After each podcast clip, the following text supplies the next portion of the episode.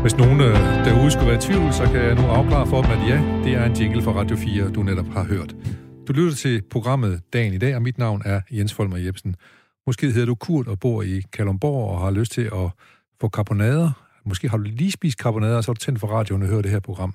Men uagtet hvor du bor, uagtet hvad du hedder, så skal du vide, at du er mere end velkommen her.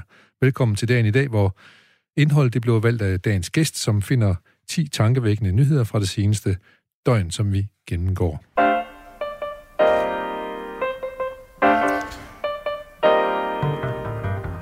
Ja, og når dagen i dag byder vores gæster og vores lytter velkommen, så gør vi det selvfølgelig altid med en herlig sang på læben.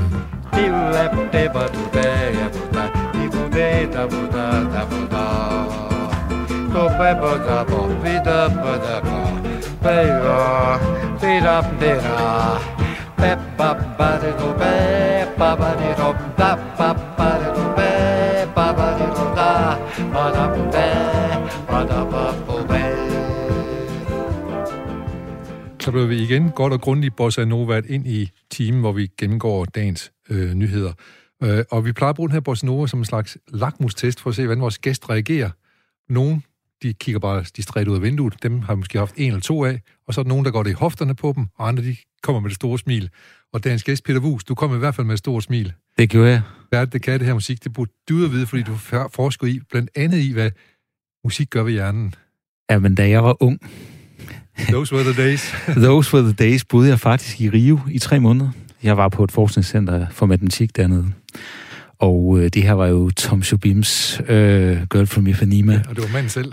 Var det manden selv? Ja, jeg kunne godt høre, at det var sådan en ældre version, fordi han, han blev lidt uskarp i, til sidst. Og det sjove ved det var, at da jeg var dernede, hvilket var i 1992, der øh, havde jeg muligheden for at komme ind og høre en koncert med ham.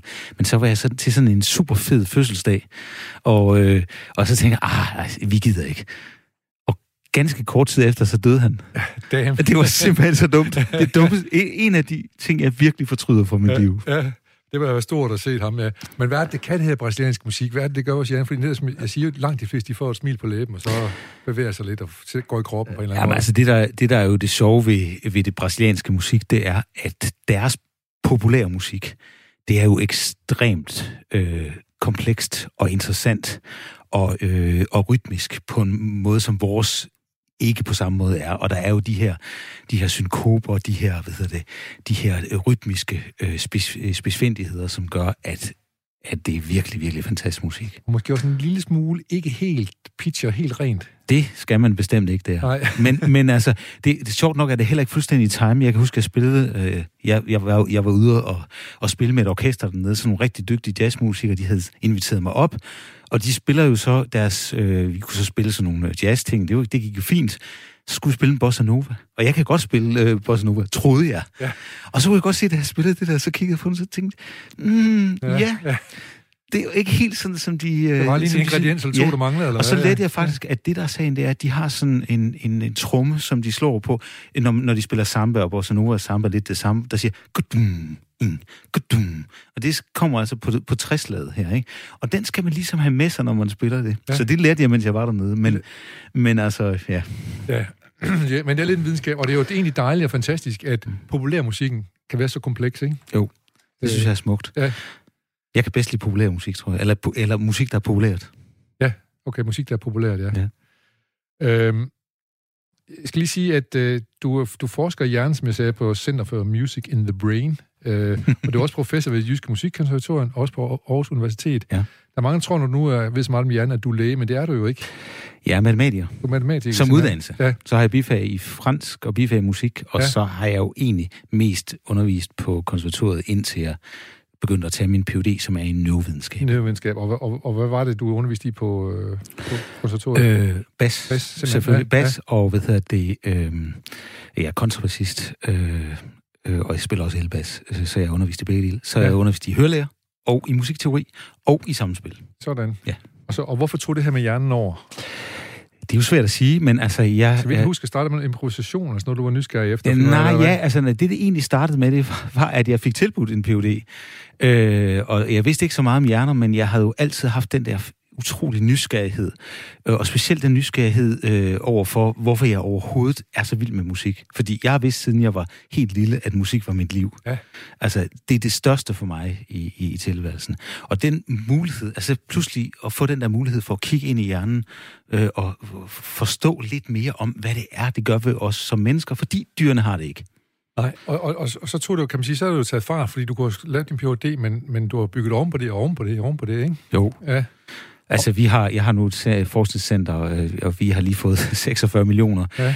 øh, til øh, at forske i musik på hjernen. Ja. Øh, så jeg har en hel masse folk ansat, der scanner øh, Der er nogle af dem, der så er læger, kan man sige, neurologer? Eller, der er ja, nogle af dem, der er læger. Der er en masse af dem, der også er øh, ingeniører, psykologer. Ja. Jeg har også et par musikere, så det er virkelig tværdisciplinært. Ja. Om det, er, det er jo helt vildt spændende, og måske komme ind på noget af det undervejs. Det, det, det, det tror det jeg faktisk, det tænker jeg faktisk, at vi kommer til at gøre. Nu skal vi i hvert fald i gang med de uh, 10 nyheder, som du har udvalgt, Peter Wust. Uh, og uh, vi skal lige skubbe lidt i gang af, ja, en du faktisk kender, som lige har lavet vores, vores lille nyhedsjingle.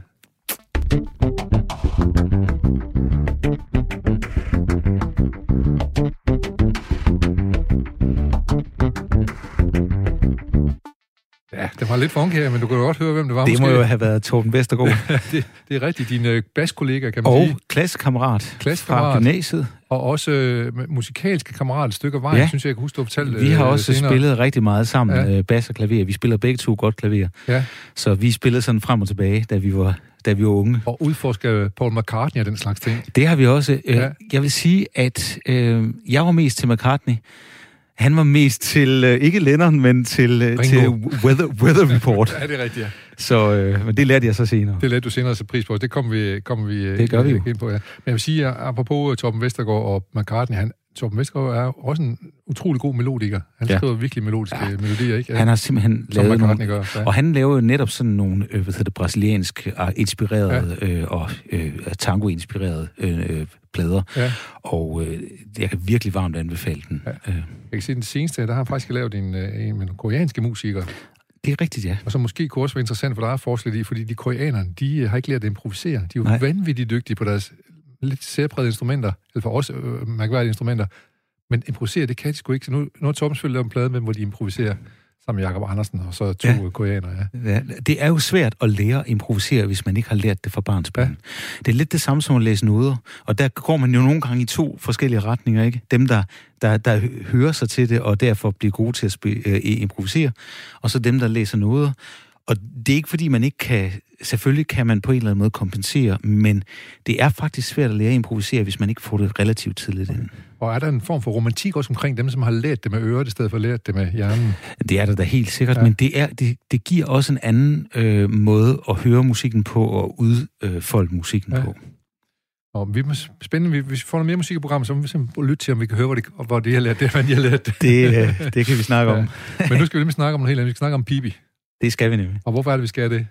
Jamen altså, der er den her historie øh, øh, fra, fra i dag om, at, at, øh, at de nu har udskiftet i den danske version af Pippi Langstrømme øh, ordet nære med...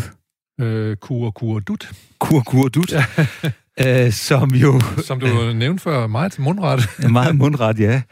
Øh, og det synes jeg jo er, er selvfølgelig tankevækkende. Jeg elsker jo Pippi og Astrid Lindgrens bøger, som, øh, øh, jeg jo også har læst for mine børn, og så ja. finder man ud af, hvor stor kunst det er. Ja. Øh, jeg har det altid... Øh, man kan sige, det, jeg, er tvi, jeg, jeg, jeg er tvedelt med det her, fordi ja. på den ene side skal man jo under ingen omstændigheder øh, kalde folk ved noget, de ikke vil kaldes. Nej. Og, der, øh, og ordet nære er udgået af vores men vi må, øh, vi, må lige, vi må lige sige her, grunden i Pibi, der optræder fordi Pibis far er en såkaldt nære-konge. Ja, jeg kan godt huske ja, det. Det vil han sikkert gerne kalde men der er nogen, der ikke vil kaldes det i ja. hvert fald. Ja.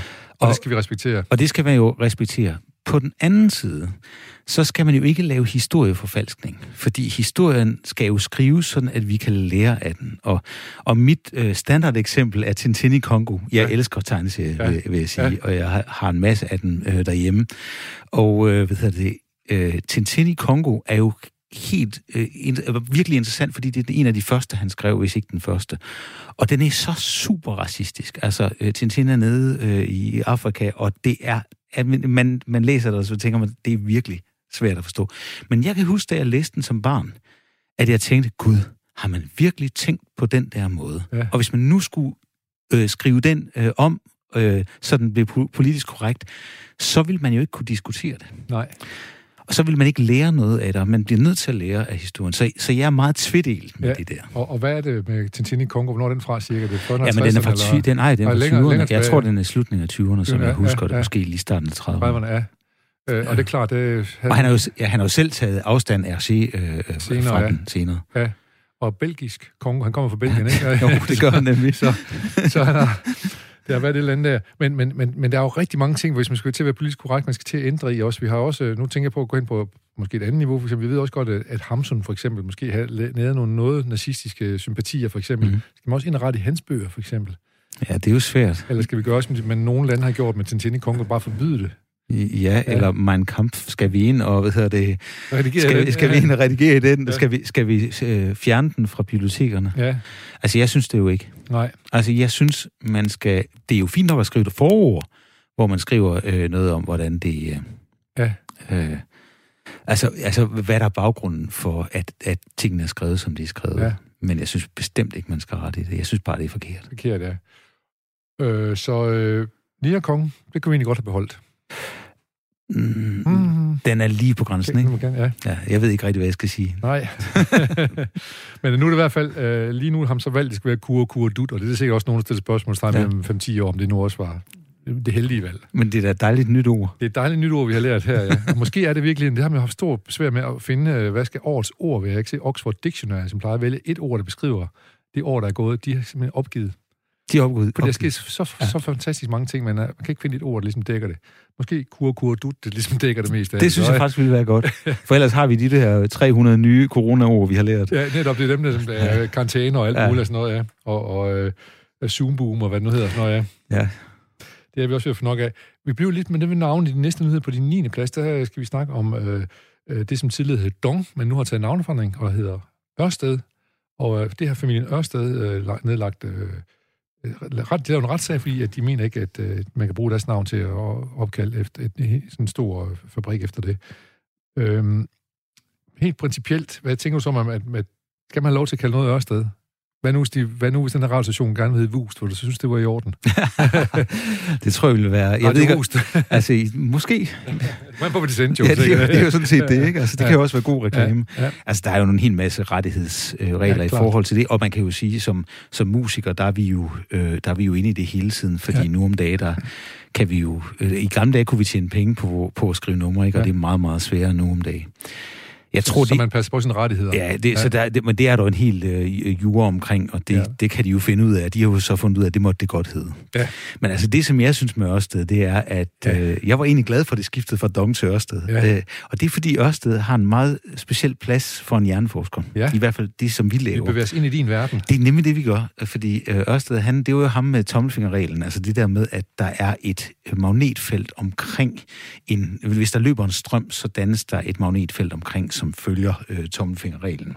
Ja, og se lige kort tommelfingerreglen. Er det den retning, eller hvad? Ja, altså nej, det, det er, der kommer jo, der, der, altså tommelfingeren er, øh, går i retning af, som jeg husker det, går i retning af strømmen, og så øh, er, øh, hvad det, magnetfeltet rundt om, rundt om det, ja. øh, med, i, ja. i den retning, yes. som fingrene går, ikke? Men øh, øh, det, der jo er, er vigtigt for mig som hjerneforsker, det er, at vi har en helt fantastisk maskine, som kun virker, fordi det, det her øh, fysiske princip, det, det, det er der. Ja. Og det er øh, en såkaldt magnetisk encefalograf. Det hedder en MEG-scanner. Og de fleste mennesker ved, hvad EEG er. Ja. Det er sådan noget, man, man finder ud af, om folk har epilepsi. For det er også, hvis man... elektroder på hovedbunden. Ja, og sådan noget, man sætter ja. elektroder, og så kan man sådan set måle den strøm, der kommer ud til, til hjerneskallen. Og det er meget, meget upræcist, fordi, øh, fordi den strøm, den spreder sig på meget upræcise måder. Men så er der nogen, der har fundet ud af, at vi kunne lade være med at have de elektroder på, og så i stedet for bruge sådan en tørhjelm, hvor der er så sådan noget flydende helium for at køle elektroderne ned, og så kan de opfange øh, de her magnetfelter, der skifter omkring hjernen. Og når man gør det, så kan man rent faktisk, når der løber en strøm i hjernen, det er jo det, hjernen gør, det er, ja. den sender, altså, der er nogen, en, en hel masse neuroner, der sender strøm til nogle andre neuroner, så kan man faktisk se, hvor den strøm, den løber med den her maskine. Og det gør, at vi nu kan kigge ind i hjernen, uden at behøve at, øh, hvad hedder det, at, at der sker intet med, altså det er faktisk et af de sikreste steder, man kan, man kan sidde, fordi man skal sidde inde i det, der hedder et Faraday-bur, og det er, er et bur, hvor der slet ikke kommer øh, nogen, nogen, noget magnetfelt ind. Det er helt beskyttet. Så man sidder rigtig godt derinde, og så kan vi simpelthen se, hvad der sker i folks hjerner. Så sidder lægerne eller forskerne udenfor ja. og kigger på, øh, på en graf, der, hvad sker der derinde? Ja. Og, hvad, og hvad er det så, hvad, hvad kan I bruge til, hvad kan I se forskel på nogle folk med nogle bestemte påvirkninger, eller hvad? Ja, altså så, øh, der, der er jo sådan meget, øh, mange forskellige ting, vi kan bruge det til, men det, som vi bruger det rigtig meget til, det er at se forskel på musikers hjerner og ikke-musikers hjerner. Ja, det er klart, for det er jeres område, det er musik og hjerne. Ja. Lige præcis. Ja. Og helt kort forstand, det, det, det, det simpleste, vi kan gøre, det er at lave et mønster, og så bryde det. Altså spille ding, ding, ding, ding, ding, ding, ding, ding, ding, ding, ding, ding, ding, ja. så bryde den sådan tilfældigt. Det går ikke helt så hurtigt, som jeg gjorde det her. Nej, men, men, men, ja. men i princippet, så kan vi gøre det, og vi kan bryde det på alle mulige måder. Og så kan vi simpelthen se, at musikers hjerner, de reagerer andre, anderledes. Altså, de og reagerer, på en anden ja, måde. De reagerer hurtigere og kraftigere øh, på de her lydmønstre, øh, som bliver brudt. Og det afhænger så lidt af, hvad man er for en type musiker. Hvis man nu for eksempel er violinist, øh, når man spiller violin, så skal man det, der hedder intonere, så man skal sørge for, at det bliver helt rent, og bare man flytter fingrene en lille bitte smule, så ændrer det sig. Og hvis man øh, er violinist, så vil ens, så vil ens øh, hjerne give et udslag på meget små, øh, mi, altså mindre. Øh, hvis man ændrer tonehøjden en lille bitte smule, så vil ens hjerne give et udslag. Og så hvis man er en god violinist, så korrigerer man lige med det samme? Eller? Fordi, så korrigerer man, det er jo det, man gør. Ja, ja. ja, det er jo det, man gør, ja. og det gør jeg også selv som bassist. Bassist, ja. Ja, så man er hurtig til at korrigere, hvis, ja. man, hvis man har en musik, musikalsk hjerne. Lige præcis. Og det sjove ved det, det er, at det er jo egentlig sådan en, et urmenneske-træk, øh, det der med, at der er nogle mønstre, og når man har kategoriseret dem, så er det fint, men når der kommer afvielser, så kunne det være vigtigt for os, så derfor skal vi kunne reagere på den og ændre vores adfærd efter det. Ja. Og så er det fuldstændig rigtigt, hvad du siger, at når man så er musiker, så er det jo vigtigt for en, og hvis man er violinist, så er det super vigtigt for ens overlevelse, at man kan korrigere på den der måde. Ja. Og nogle af os har så måske ikke lige de evner, som musikeren har, men vi kan måske korrigere på nogle andre områder, så vi har vores styrker. Det er sådan der. Og så skal vi have nogen til at forske i, på det grundmateriale, kan man så sige. Jo, men, ja. Men, men det er jo netop også derfor, det er interessant at se på musikere, fordi ja. man kan bruge det som det, vi kalder en model, yes. for at forstå øh, nogle mere generelle ting. Ja. Og så er der andre, som kan, kan bruge det på... Øh, Lige præcis. Hvem er, hvem er gode formalitkører, eller hvem er gode øh, trafikanter, eller et eller andet stil. Ja. Lige præcis. Ja. Men, men hvad er lige musikalitet? Hvad er det for noget? For det bruger man jo også, for eksempel. Jeg, jeg forestiller mig, at hvis Kevin Magnussen han var endnu mere musikalsk, end han måske er, så vil han ligge længere frem, fordi jeg tænker, der er en rytme og noget, som når man kører bil, også skal... Ja, altså, musikalitet er meget svært at definere, det godt, fordi det, det er tusind forskellige ting, ja. øh, øh, og der, det kommer selvfølgelig an på, hvad det er for noget musik, du skal spille, og hvilken rolle du har i musikken. Klart. Men øh, der er jo altså, sådan noget som øh, det melodiske, altså have en meget skarp... Altså, vi kan, nogle ting kan vi måle direkte. Altså, hvor god er du til at høre forskel på små melodier? Det kan man bare øh, det kan man lave sådan adfærdsmæssigt, yes. som det hedder. Men, øh, men så er det jo også det rytmiske, og de kan godt være adskilte. De behøver ikke hænge sammen. Du kan godt være super god melodisk, og så ret ringe rytmisk. Ja. Øh, så, så det er sådan noget, det er som, men det er jo ligesom det, der er grundstoffet. Det, det skal være, som regel være til stede. Men der er jo folk, der kan, blive, der kan være utrolig musikalske, øh, samtidig med, at de har en masse huller rundt omkring i, i deres, øh, deres musik. Kunden, kunden ja. kan man sige. Ja. Øh, altså, jeg, jeg nævner næsten altid øh, Bob Dylan her, ja. fordi øh, altså, han, øh, han var jo utrolig musikalsk på sin måde men jeg tror ikke, han ville, jeg tror ikke, man kunne have taget ham ind som forsanger i et andet orkester og tænkt, nu skal du, skal du, nu skal du være med her i Beatles og synge, hvad hedder det? Nej. Det, jo, må, jo, måske Yellow Submarine. Måske, han kunne måske have fået Ringo, Ringo Standard, ja, ja. Og der er nok ikke ham, der skulle ligge anden stemme om bag ved sådan noget af det. Det tror jeg, du har ret i. Men han har sin egen musikalitet, og så har ja. han selvfølgelig sin egen personlighed, som den, der skinner igen, hvor det er ligesom det, der er hans ting også, kan man sige. Ja. Øh, men egentlig lige ganske kort, er det her, er det noget, som er genetisk, eller er det noget, man kan oplære, eller er det en blanding, eller... Ja, det er jo meget interessant ja. også. Øh, der er faktisk, det vi lige snakker om her, det der med øh, det melodiske og kunne kende forskel på melodier, det mener man er meget øh, genetisk. Vi har nogle øh, tvillingstudier fra Sverige, øh, som meget klart viser, at øh, hvis, du, hvis det er indægget tvillinger, så scorer de næsten, næsten ens på de her øh, tests. Hvorimod hvis det er tvægget øh, tvillinger, så bliver der langt større forskel på de to. Ja. Så det mener vi har, har meget med genetik at gøre. Ja. Nå, men øh, øv, siger jeg så. ja, ja, men så kunne man sige, sådan noget som improvisation, ja. er faktisk meget mere med et mindset. Ja. Det er faktisk noget, du kan lære. Ja. Godt, det, øh, det vil jeg gå hjem og øve mig rigtig meget på. Så. Men det leder måske også over den næste lille nyhed, du har valgt. Den handler om Søren Krav Jacobsen, som jo er, er filmaktuel nu her med en film, der hedder Lille Sommerfugl. Ja. Øh, og han har været udsat for en hjerneblødning, og det at være udsat for en hjerneblødning behøver så ikke nødvendigvis at være, betyde, at man er færdig, som man har sagt, popsanger. Nej.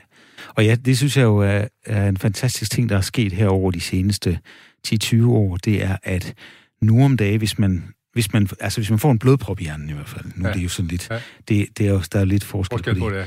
Men hvis du får en blodprop i hjernen, så øh, hvis man kommer tilstrækkeligt tidligt ind, øh, inden for de første tre timer, så er der ekstremt god chance for, at man ikke får nogen som helst min af det. Ja. Og det, det er faktisk øh, min gamle phd vejleder der har været en af forgangsmændene inden for det her. Man giver dem det, der hedder trombolyse, det vil sige, at man fortynder blodet allerede meget hurtigt.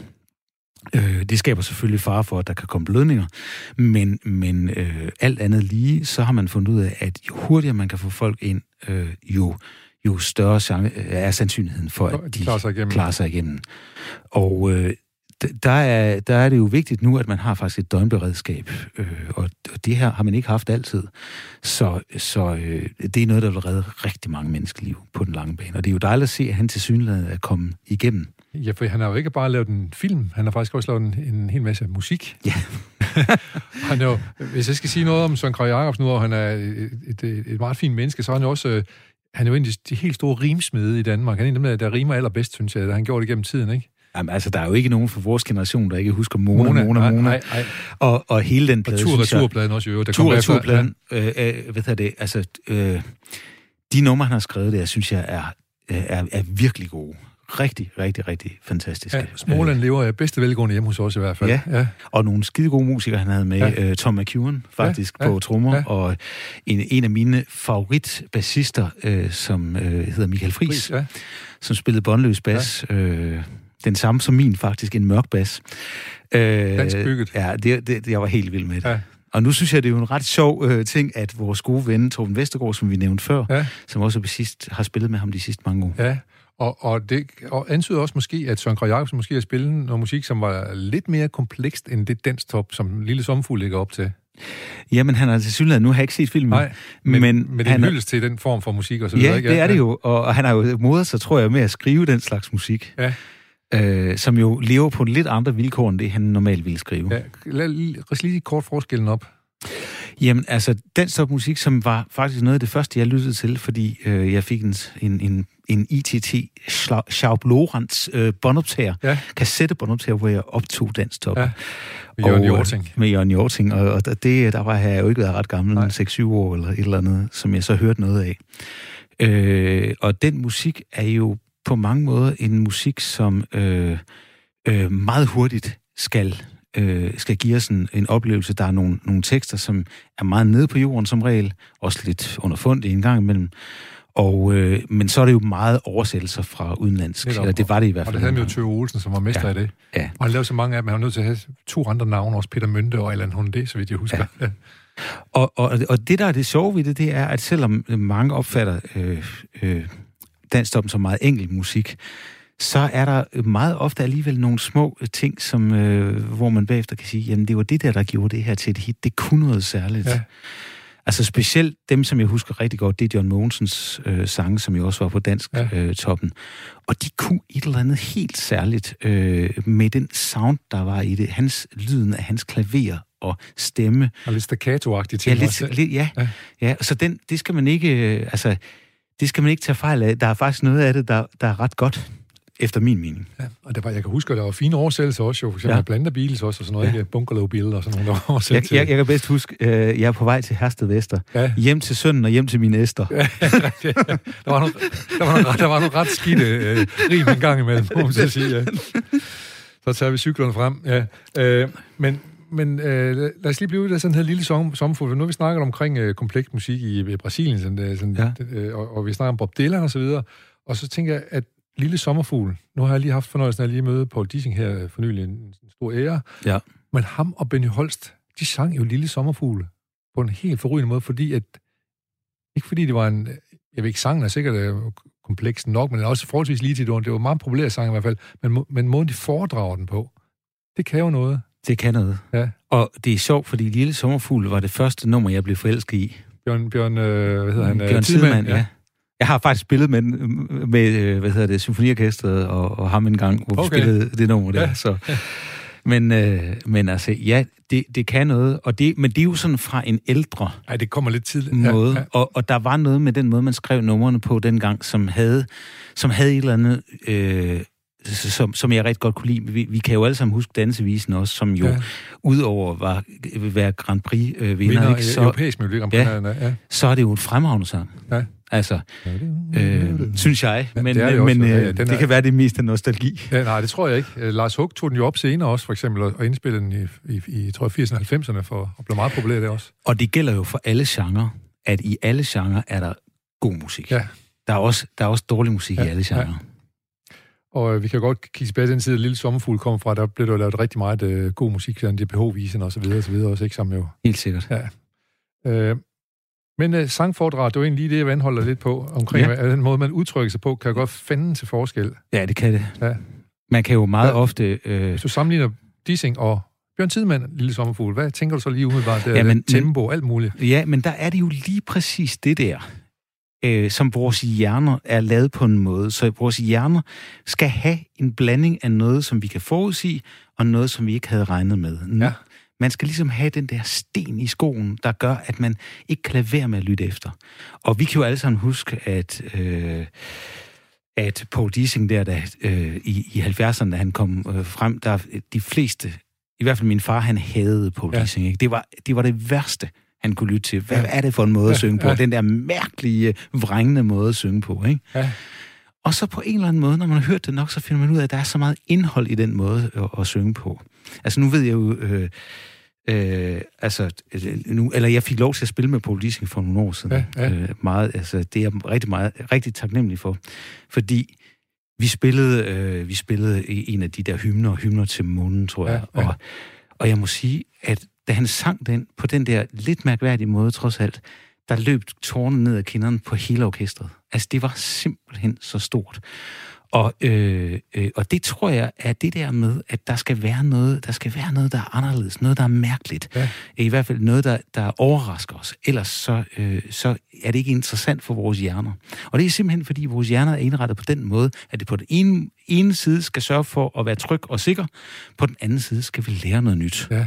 Så hvis ikke, der er, hvis ikke der er nok mad i det, vi får, så, så, så gider vi det ikke. Nej. Men hvis der er for meget, så gider det heller Ja. ikke. Og det minder mig sådan lidt omkring, at jeg tror, jeg talte med om en for- forbifarten i en lufthavn en gang, at det er jo sådan den måde, an- anskue kultur på, at det skal være en helt, at kultur er vaner, men det skal også lige komme lidt som er kunst, som er modbilledet til vanerne. Det er lidt ukendte, og så det skal være en masse, vi kender os. Ja, lige præcis. Ja. Altså, altså, jeg vil sige, at rigtig god kunst bliver ved med at støje i vores hjerner. Altså, På en positiv ja, måde. på en positiv måde. Altså, vores hjerner er skabt til at komme af med støj. Det er derfor, vi lærer noget. Det er derfor, vi, når vi er små, så skal vi lære at komme over, øh, over, over vejen, og det tager os lang tid, og det er, det er skræmmende, specielt for forældrene. Og så på et eller andet tidspunkt, så har man bare lært det, fordi man har en, en model til at komme over vejen på. Ja. Og så er det først, hvis der sker noget, der kan være farligt for os, at, at vi sådan set reagerer på det. Ja. Ja. Så vi kan alt muligt, øh, og vi kan vende os til alt muligt. Ja. Øh, og det vil man også gøre med meget kunst. Men jeg så et, øh, et maleri på øh, Kunstmuseet i Aarhus. Øh, jeg kender ikke kunstneren, men det var sådan set bare en, en streg øh, tværs over, hvor der så var to bump på det her lærred. Og man kiggede på det, og man kunne ikke lade være med at kigge på de to irriterende bump. Og jeg er sikker på, at uanset hvor mange gange man vil se på det hjerne, så vil det blive ved med at støje i ens hjerne, fordi det burde have været en ret linje. De hjernen vil have, at den skal være lige. Ja. ja. Og der kan kunst noget. Det kan gå ind og sige til os, skub til os og blive ved med at skubbe til os og sige, husk nu på, Men verden kan opleves på forskellige måder. at det kan den. Ja. Eller den udartes på forskellige måder. Lige- For lære dem at forstå dem. Lige præcis. Ja. Øh, spændende. kan vi så roligt sige her. Øh, lad os prøve at, at gå videre nu til din... Fordi ja, vi kommer til at tale alt for meget, og der er kun en halv time tilbage, og, Ja. og vi kommer til nummer 8, Det var da frygteligt. og den handler om øh, R7. Jakob Pastorius, Ja. som er en bassist, der døde en alt for ung alder. Han Ja. døde i 1987, og vi han er med i dag, fordi han har fødselsdag. Og øh, også fordi, at du har et særligt forhold til Jakob Pastorius. Ja, men det har alle Bassister. bassister. Det har alle bassister. Fordi Jacko er det her geni blandt bassister. Ja. Altså Nils Henning Ørste Pedersen, vores egen fantastiske øh, øh, kontrabassist, ja. han sagde selv, han blev spurgt om, kan jeg huske det Downbeat, hvor han var blevet voted uh, best uh, bassist uh, uh, of the year, eller ja. et eller andet. Så sagde han, hvem er de største idol? Så sagde han Jacko. Ja. Også selvom han Jacko er elbassist. Ja. Og det er, fordi Jacko er sådan en musiker, der kommer kun en af per generation. Og Jacko var sin generations Mozart. Ja, eller Inf- Hendrix. Eller, eller Hendrix, ja. eller, eller hvad det nu var. Han havde en lyd, når han spillede en tone. Altså, når jeg hø- nu hører jeg det ikke så tit i dag, men når, når jeg hører en sang med ham, så, eller, eller han har spillet på, og han spiller en tone, du, du, di, di, så tænker jeg bare, åh oh, ja, jeg ved præcis, hvordan han føler det. Ja. Han kunne, han ændrede den måde, man kunne spille bas på. Og du kunne altid høre, det var ham, ikke? Også, du kunne altid høre, det var ham. med tre toner der, ja. Han havde en bestemt lyd, og han havde, sådan, han havde et eller andet insisterende. Øh, han var sikkert også manisk, øh, øh, tror jeg. Han døde jo alt, alt for ung. Ja, han, han virker som en, der havde meget, meget høj tænding det meste af sit liv, både på stoffer og på motorcykler og alt muligt andet, og musikalsk og sådan noget, ja. Ja. Og, og, og, og der ved jeg det, men han havde han havde simpelthen øh, det hele. Han havde hele pakken. Han kunne virkelig spille på sin bas. Ja. Og han udvidede, han fandt på en hel masse måder, man kunne spille på en bas på. Det, der hedder flageoletter, den brugte han på en måde, som ingen nogensinde ja. havde brugt den før. Det er sådan nogle overtoner. Ja. Han kunne sådan noget, så fandt han på sådan noget med, at man kunne tage en tone på bassen, og så kunne man holde med fingrene helt oppe, der hvor der ikke er nogen streng, men helt op på strengen, og så kunne man vibrere med strengen derop, og så vibrerede hele tonen alle sådan nogle tricks... Øh, dem efterforskede ja, han. dem øh, og musikalsk også. Og brugte ekstremt musikalsk. Ja. Altså, jeg husker ham også, fordi han var den første, jeg så, der udnyttede loopet. Ja. Øh, hvor han spillede alene, og så ja. øh, spiller han selvfølgelig en eller anden øh, figur, og så gentages den figur så gennem en, en, en, nogle pedaler, han har, og så spiller han oven på den figur, og så var det jo endte jo et kæmpe en musikalsk inferno, han, hvor han var det eneste, der spillede, ikke? Jo. Ja, og det, det var han jo også gjort en gang lige i starten af 80'erne, sådan noget, der har set ham. Ja, han spillede sådan noget øh, dybt, hvor han startede med at spille du du du du og så spillede han på den næste, ikke? Så,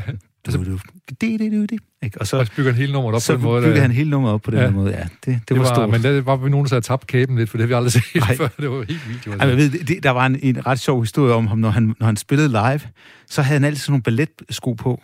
Og så øh, kom der sådan en lille fyr ind på scenen, først før han skulle på scenen, og så hældte han sådan noget talkom ud. Og så stod han og squishede rundt, mens han spillede bas øh, i sin balletsko der. Ja, okay. Når han spillede. det har du ikke forlangt endnu, når du er. Det har jeg ikke forlangt endnu, nej. Nej, det, det tror jeg, du skal tage at gøre. Nå, men vi hylder geniet uh, ja. Jarko i dag, som har, uh, Jarko, dag, som har, har, uh, har fødselsdag. Uh, og vi kender måske bedst en samarbejde med Weather Report, men også i høj grad med Joni Mitchell. Ja. Og det uh, kommer vi til at høre noget af lidt senere, uh, okay. hvis vi ikke snakker for meget. Ja. Nu er vi nået til en 6. plads, øh, og der har vi bestemt os, at vi vil tale om øh, en nyhed, der er været i Washington Post. Øh, der er jo et væld af nyheder, man kunne vælge om Donald Trump. Nu er vi så valgt ja. ind for Washington Post, som har forsøgt at finde ud af, hvad, hvad fanden har manden lavet, øh, efter de har brugt en hel uge på at finde ud af, hvad han foretager sig inde i det hvide hus. Ja. Og det viser sig åbenbart, at han er, de kalder det George, uh, King George-syndrom, altså han er blevet småt også. Og en af hans nærmeste rådgiver har fortalt avisen, at uh, han har siddet derinde og sagt, jeg vandt, jeg vandt, jeg vandt. Han forsøgte at overvise sig selv om, at det er rigtigt, hvad han sagde, for han kunne ikke finde ud af, at han ikke har vundet. Så han er lidt af en skikkelse ham der, Trump der. Øh, men han har betydet noget, fordi han, han har forsøgt at underminere demokrati, kan man jo sige, på mange måder, de demokratiske institutioner. Men du har en point omkring det. Jamen altså, jeg synes jo, at det mest tankevækkende, fordi vi kan jo alle sammen blive enige om, at det virker rimelig skørt, det han har foretaget sig. Øh, meget af det, han har foretaget sig under sin præsident, øh, i, eller, eller i sit præsidentembede, og også i, i særdeleshed herefter, hvor han ikke vil anerkende valget, øh, og tror, han kan føre retssager uden, uden nogen form for bevis. Ja, netop. Det, det, er, jo, det er jo virkelig, virkelig bizart. Men han har jo sørget for, at der har været et turnout Altså, der er, jo, der er jo aldrig stemt så mange mennesker. Der har jo aldrig været så mange mennesker, der har øh, stemt til præsidentvalget i USA. Nej, og det er vi, virkelig... vi, vi snakker om 160 millioner næsten. Ja, det er jo... Det er, det er vildt mange. Det er vildt mange. Ja. Øh, I et land, der ellers normalt ikke er kendt for at have en høj stemmeprocent. Altså, vil sige, der er 74 millioner, der er, tror jeg, der er noget stil, eller 70 millioner, der er stemt på Donald Trump som egentlig går ind for at afskaffe demokratiet på en eller anden måde, eller i hvert fald opfører sig, som om han ikke vil have demokratiet. Ikke? Ja. Lige præcis. Ja. Og, og på den måde har han måske i virkeligheden hjulpet demokratiet, fordi han har gjort det vigtigt for folk. Ja. Altså, folk har kunne sige, hov, det har faktisk betydning, hvem der sidder der. Ja. Det har betydning for, hvordan vi bliver set på øh, i hele verden, når vi rejser udenlands, hvad man selvfølgelig gør i øjeblikket, når de kommer til andre lande, så siger, hvad sker der? Hvad sker der for jer? Ja. Øh, så det har fået en hel masse op af stolene i, i forhold til det her. Det synes jeg jo er, er rigtig positivt, og at han så rent faktisk også tabte, det må jeg være ærlig at sige, selvom det, det ikke er særlig meget. politisk. Det synes jeg måske er en god ting for verden. Men vi er så stadigvæk over 70 millioner amerikanere, som synes, han skulle egentlig en okay fyr. Jo. Det er også lidt bekymrende ja, måske. Men, eller? men det er jo demokratiet. Ja. Altså det er jo også mindretallets øh, ret til at komme ja, til ord. Ja. Øh, det er ikke, fordi jeg vil have deres øh, demokrati, men jeg synes godt, man kan tænke over, at, at vi går jo relativt meget op i vores lokale politik. Men i virkeligheden, øh, altså, altså vores, er måske ikke så meget lokalpolitikken som sådan, men i hvert fald til Folketinget, valget til Folketinget. Ja, det er nationalt. Det er nationalt.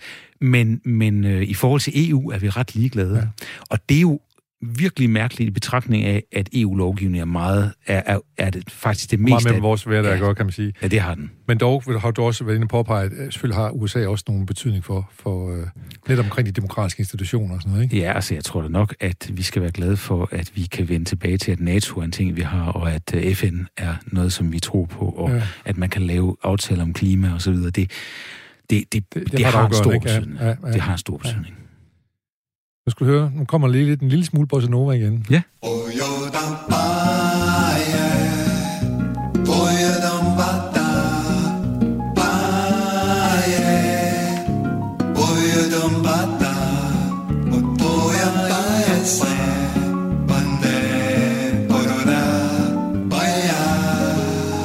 Ja, så blev vi nemlig transporteret på den her sky tilbage til fortiden. Oh, ja. Vi skal lige kigge på, hvad skete der, da dagen i dag var i går.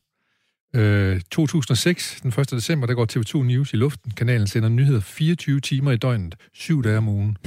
Har vi brug for det? Nej. Nej.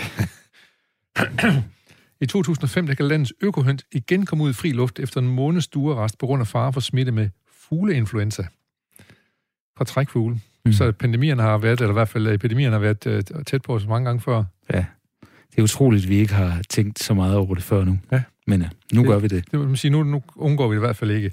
Øhm, 2007, 1. december, nordjyske tog og busser dropper billetterne i december. Det er gratis at køre med tog i regionen hele måneden, og på søndag med busser. Det er fordi, de skal overbevise folk om, at det er en god idé at køre med øh, offentlig transport. Offentlig transport, ja. ja.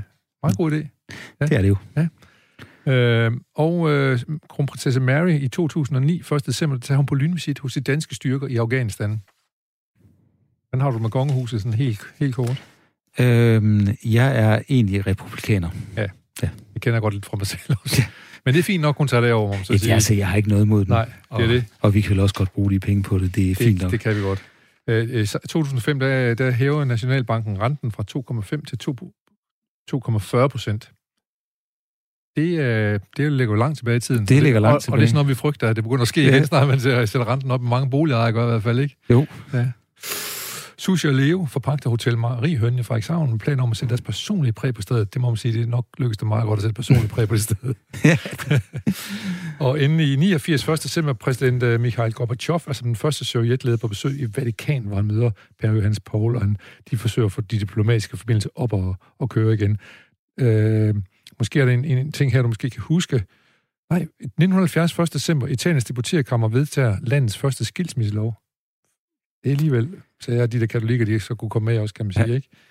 Øh, men det, jeg tænkte på, det var... Det har været nødvendigt i mange år. Det har været nødvendigt i rigtig mange år, ja. I 1981, der er den supermoderne redningsbåd RF2 kendt under redningsaktion ved Hirtals. Alle seks redningsfolk og tre fiskere omkommer. Det kan jeg godt huske, den der skandale med redningsbåden ja. der og sådan noget. Vi skal så lige se, hvem der har fødselsdag, udover Jakob Pastorius, øh, som var født i 51 og døde i 87. Så har i dag også en anden musiker, Gilbert O'Sullivan, som også skrev nogle, han skrev nogle ret fine popsange, ja, må man sige. det gjorde han. Ja. Jarl Friis Mikkelsen, tillykke Jarl Friis. Ja. Øh, Bette Midler har fødselsdag. Woody Allen har fødselsdag. Sådan. Ja, det er, det er store folk i dag, kan man så sige. Ja. øh, og så Richard Pryor, en amerikansk skuespiller og komiker, også øh, fødselsdag i dag. Så tillykke til, til dem alle sammen. Og, og så skal vi, sagde vi i 1973 farvel på den 1. december til David Ben-Gurion, Israels premierminister fra 48 til 53. Ja. ja, altså en af stifterne af moderne Israel, kan man mm. så sige, ja. Godt, vi skal tilbage til de nyheder. Nu kommer vi lige igennem dem ja. her, det her lille tilbageblik. De var interessante. Ja, netop.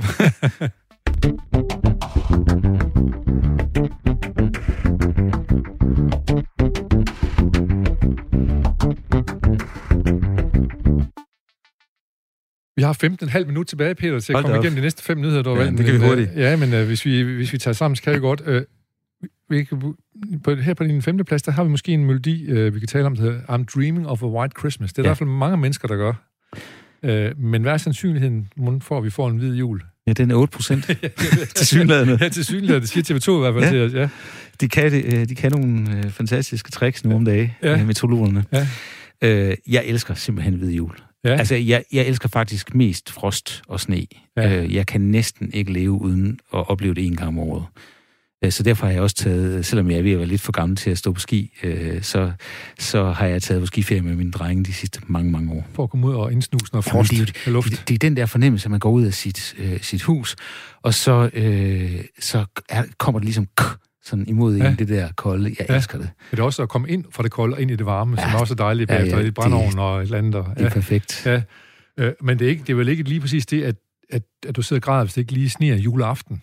Nej, det, det, det, det gør ikke så meget. Nej. Jeg kan godt lide jul. Jeg, ja. altså, jeg, jeg, jeg er gået fra at være sådan julefornægter, da jeg var øh, teenager og, og, og ung, til faktisk virkelig at holde af julen. Ja. Men det sker jo, når man får børn, så det gør det. Ja. Men det med hvid jul indser jeg som noget forholdsvis sentimentalt i hvert fald. Ja. Men jeg, jeg vil give dig ret i, at det der med, at, at årstiden skifter, det kan et eller andet. Ja, altså jeg boede, i Berkeley i Kalifornien øh, øh, i syv måneder en gang for mange, mange år siden. Og det var simpelthen sådan, at de har det mest stabile vejr overhovedet, og det regner aldrig. Ja. Og, og hvad hedder det, så hver, øh, hver morgen, når man gik ud, så tænker man, nå, ja, solen skinner. Og de første morgener tænker man, yes, solen skinner. Og da man hver dag i to måneder, så tænker man, nu skinner solen igen. Sker der ikke snart noget andet? Sker der ikke snart noget andet? Og det gjorde det så også en dag, så vidt jeg husker. Det, det gjorde der faktisk. Øh, så der var faktisk en dag, hvor det pludselig blev overskyet, og jeg tænkte, hold da op, hvad er der sket? Kan der være regn? Og så var det, fordi området brændte, og vi blev evakueret, og... Øh, Øh, det, altså, det var det her meget, meget dyre område, der faktisk... De brændte 50 meter ned. Altså, der var 50 meter fra vores hus, der brændte alle husene. Sådan. Men, øh, Vildt. Ja, så det var, det Men var efter et par dage, vildt. så var vi ved at tilbage igen i god gammel gænge, og så ja, var det ja. ens igen. Der, ja. ja, det var det. Næste nyhed, den handler om, at 800.000 danskere lever med en usynlig sygdom. Det er et nyt forskningsprojekt, der er i gang, som skal forhindre et udbrud. Der er op mod 800.000 danskere, øh, som lever med en tikkende bombe bag deres raske yder i form af en skjult nyrepåvirkning. Ja. Øh, hvad er nu det for noget med... Hvorfor ved vi ikke noget om det, og hvad er det med de nyere, der Ja, altså det er ikke, fordi jeg ved specielt meget om Nej. nyresygdom, men jeg Nej. ved, at det er en, øh, er en meget... Altså, det er noget af det værste, man kan få, det er nyresygdom. Ja. Og, øh, og der er flere, der får det, end, end, end, end vi skulle tro. Og det hænger jo også tit sammen med nogle andre sygdomme, så vidt jeg ved, sådan, øh, både overvægt og rygning. Ja. Øh, og øh, jeg, jeg må jo indrømme, at jeg er, så, hvad hedder det, jeg er så heldig, at jeg aldrig nogensinde kom til at ryge. Ja. Altså, ja. Hvordan undgik du det, når du var Jamen, musiker og jazzmusiker? Det var, det, var, det var simpelthen, fordi jeg var 10 år, og så gik jeg rundt i, øh, i kvarteret i Hasle, og så øh, en af mine øh, venner, han havde, han havde nogle cigaretter. Han var lige to år ældre end mig. Og så skulle vi prøve den der cigaret. Og så tog jeg et sug, og så brækkede jeg mig i hækken, og så tænkte jeg, det er Aldrig ikke noget for mig. Aldrig mere. så, og det holder så. Og det er også noget med rygning, det er noget lort, ikke? Altså, rygning er, er virkelig... Man, man, det er jo, jeg tror, de færreste mennesker ved, hvor meget det forkorter ens liv. Så vidt jeg husker, men jeg kan godt tage fejl, så øh, forkorter det ens liv med 8 år, hvis man er mand, og 11 år, hvis man er kvinde. Ja. Og de sidste år er ikke ret sjove. Nej, fordi man får rygerlunger. Eller fordi man får rygerlunger ja, eller noget ja, andet, ja. og det skal man virkelig ikke ønske for ja. sin værste fjende. Jeg skal lige sige noget om det her, øh, og det burde man jo sige hver eneste dag i radioen. Ja. Så kan folk selv vælge, om det er Jeg det, de synes vil. faktisk, ja, man burde sige, det er jo den største, altså det er jo det største sundhedsmæssige øh, problem i Danmark. Ja. Det er, at der er for mange, der ryger, ja. fordi det skaber så mange sygdomme. Ja. Og så må vi så alligevel sige, at øh, rygefrekvensen er sådan noget ned, og det skete jo sådan set sådan her. Det er ja. jo virkelig imponerende, at du kunne lade sig gøre. Ikke? Ja. Så er du Kim Larsen og nogle andre få... Øh, Jamen, altså rygeloven var jo, synes, at, ja. rygelov, for, for en ikke, ikke rygende musiker var rygeloven jo en, en gave. Jeg kan huske det første job, jeg spillede efter øh, rygelovgivningen. Vi sad, vi sad og kiggede på hinanden, der er noget, der er helt forkert. Ja. Øh, der plejer at være røg, øh, røg i lokalet, ja. ikke? og vi følte os helt friske der efter jobbet. Det var ja, virkelig og, mærkeligt. Og man kommer hjem til familien og siger, far, du lugter ikke af røg i dag. Hvad kan det være? ja, ja. Men det er rigtigt. Der skete noget der, og jeg var faktisk i Spanien på den dag, hvor det blev forbudt.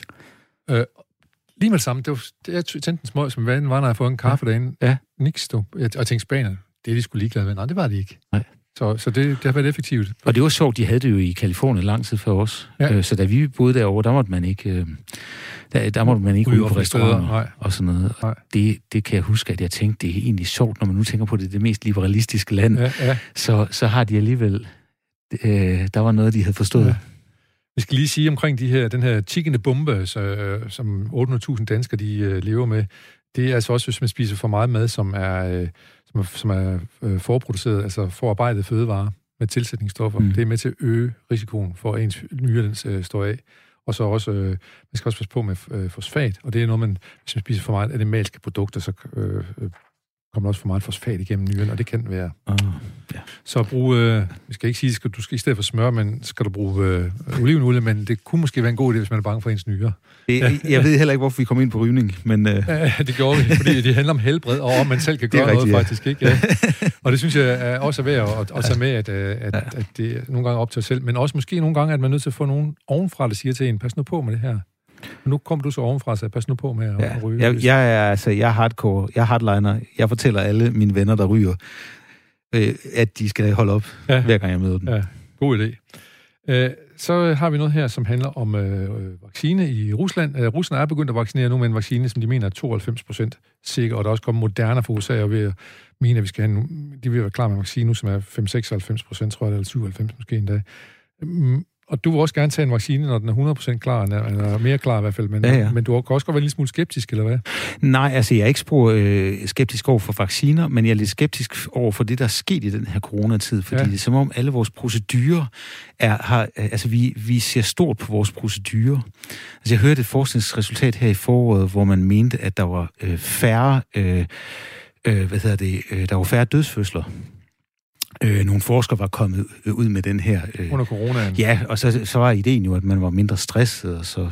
Øh, øh, så, så, så det, man kunne lave en kobling mellem dødsfødte børn og stress. Ja, ja, men problemet var, at det var øh, præliminære data, ja. altså ting, som ikke var blevet peer-reviewed. Øh, artiklen var ikke sendt ind til et videnskabeligt tidsskrift, den havde ikke været igennem den sikkerheds, eller den, den øh, kontrol, som vi normalt altid har. Og, og det, man kan viderebringe den troværdighed, som er nødvendig. Lige præcis, og, og jeg, øh, jeg har, altså, jeg får fnat af, af, af de der ting, ja. altså når, når man ikke gør det. Og jeg er lidt bekymret for, at man begynder at vaccinere, før man har fået den endelige godkendelse. Det er det, jeg har forstået, der sker i nogle lande. Ja, så Moderna siger, at nu er vi klar med den, og den måske lige, vi mangler måske lige en uge eller 14 dage, men der er nogen, der er så syge, skal vi ikke sørge for at få den ud? Ja, det synes jeg så ikke. Jeg synes Nej. simpelthen, man skal, man skal vente de 14 dage. Ja, det, der og så, er altså... og så, så mundbind på og huske at spritte af og ja, alt muligt altså, andet sted for. Ja. Det, det må jeg det, ja. det må jeg altså sige. Det, det, det mener jeg, vi skal.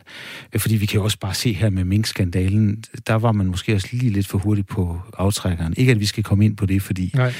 det er vist det, der, hedder, der, der på, på nydansk hedder det clusterfuck. Ja, det tror jeg, øh, jeg også at snakke om. så. ja.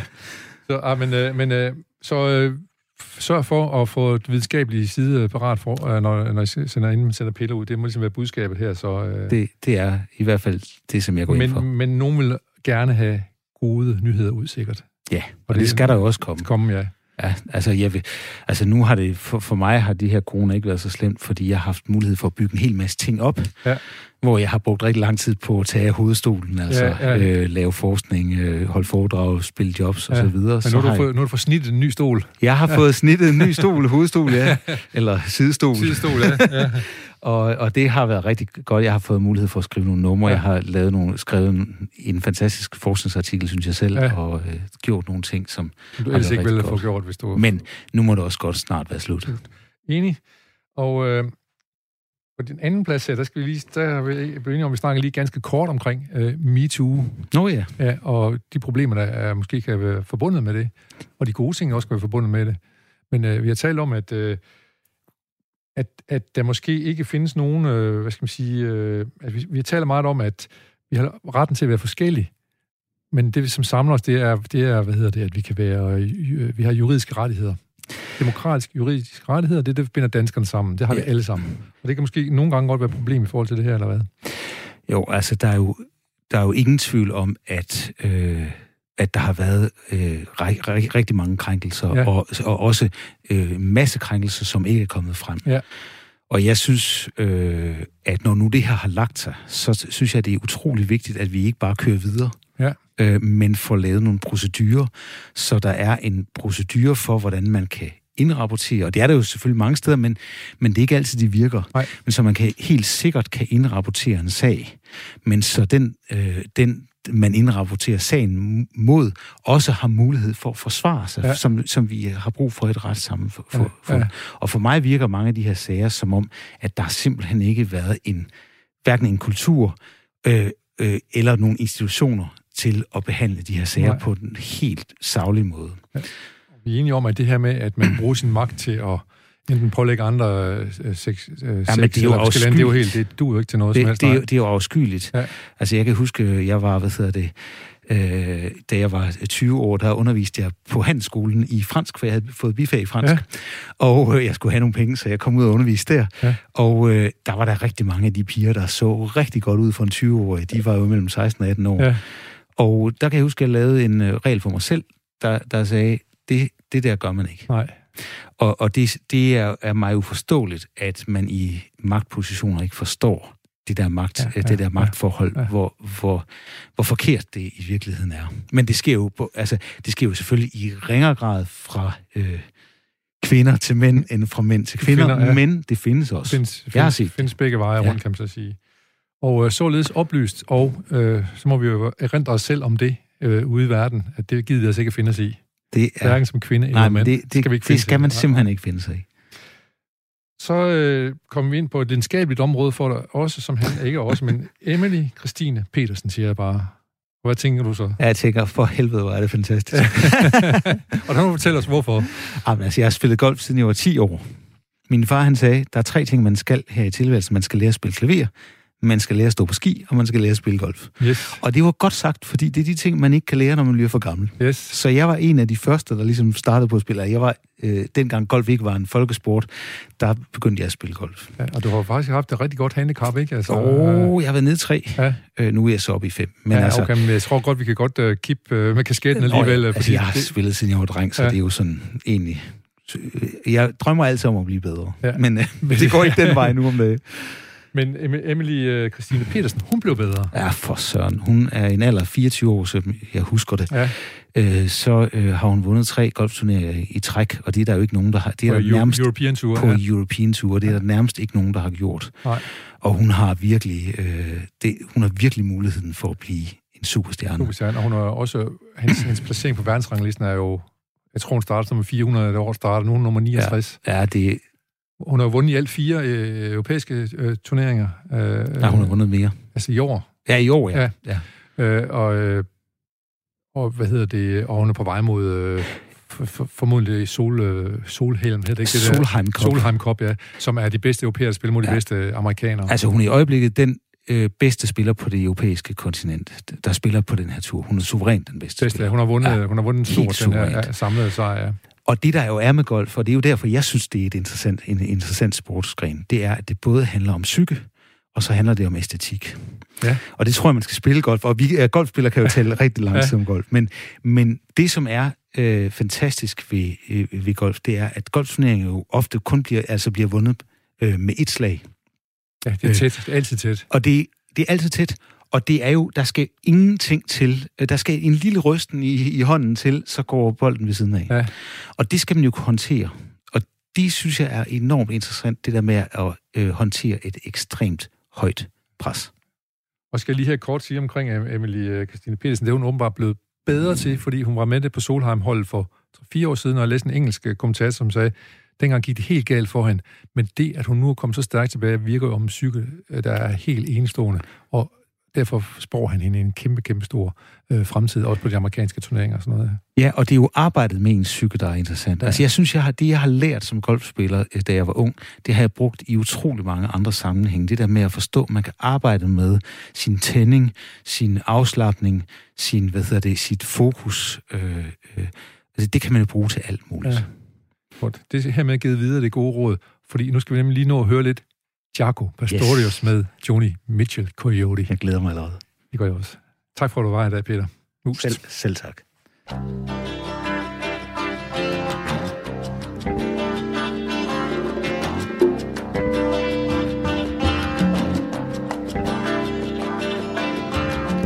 No regrets, Coyote. We just come from such different sets of circumstance. I'm up all night in the studios and you're up early on your ranch.